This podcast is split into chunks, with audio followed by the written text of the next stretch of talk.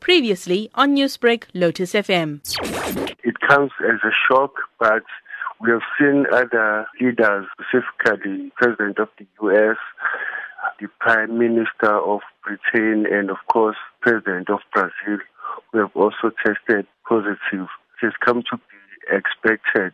So, but in this case, not heard if he has tested positive. How is this news expected to affect the political landscape?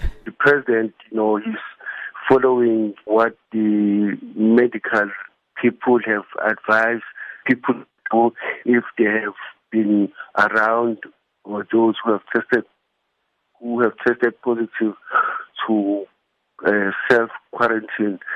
Now, if the president himself goes into self quarantine by coming into contact with somebody, how important is it and what sort of example does this set for other people, for citizens out there to understand the seriousness of the situation and the dangers associated with COVID 19? It's important that uh, a person who has been around anyone who has tested positive to self isolate.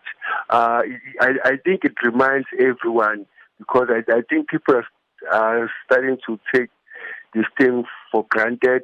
So if you have someone such as the president who is uh, self isolating, I, I, think it's, it's, a reminder that uh, this thing is serious, it's still there, it hasn't gone away.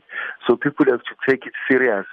Um, and, and so if, if people in high places uh, can be affected by this, it means that people on the ground have to take this thing very, very, very serious. What would be the view from the international community to the president adhering to his own rules in this state of disaster? I think people have come to expect that leaders themselves are not immune from uh, this. The president of Burundi was um, uh, also affected by this and he passed away, President Nkurunziza. Uh, so, you know, it took the second time in Africa to have a leader testing positive, if it does test positive.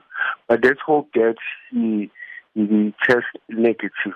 Newsbreak, Lotus FM, powered by SABC News.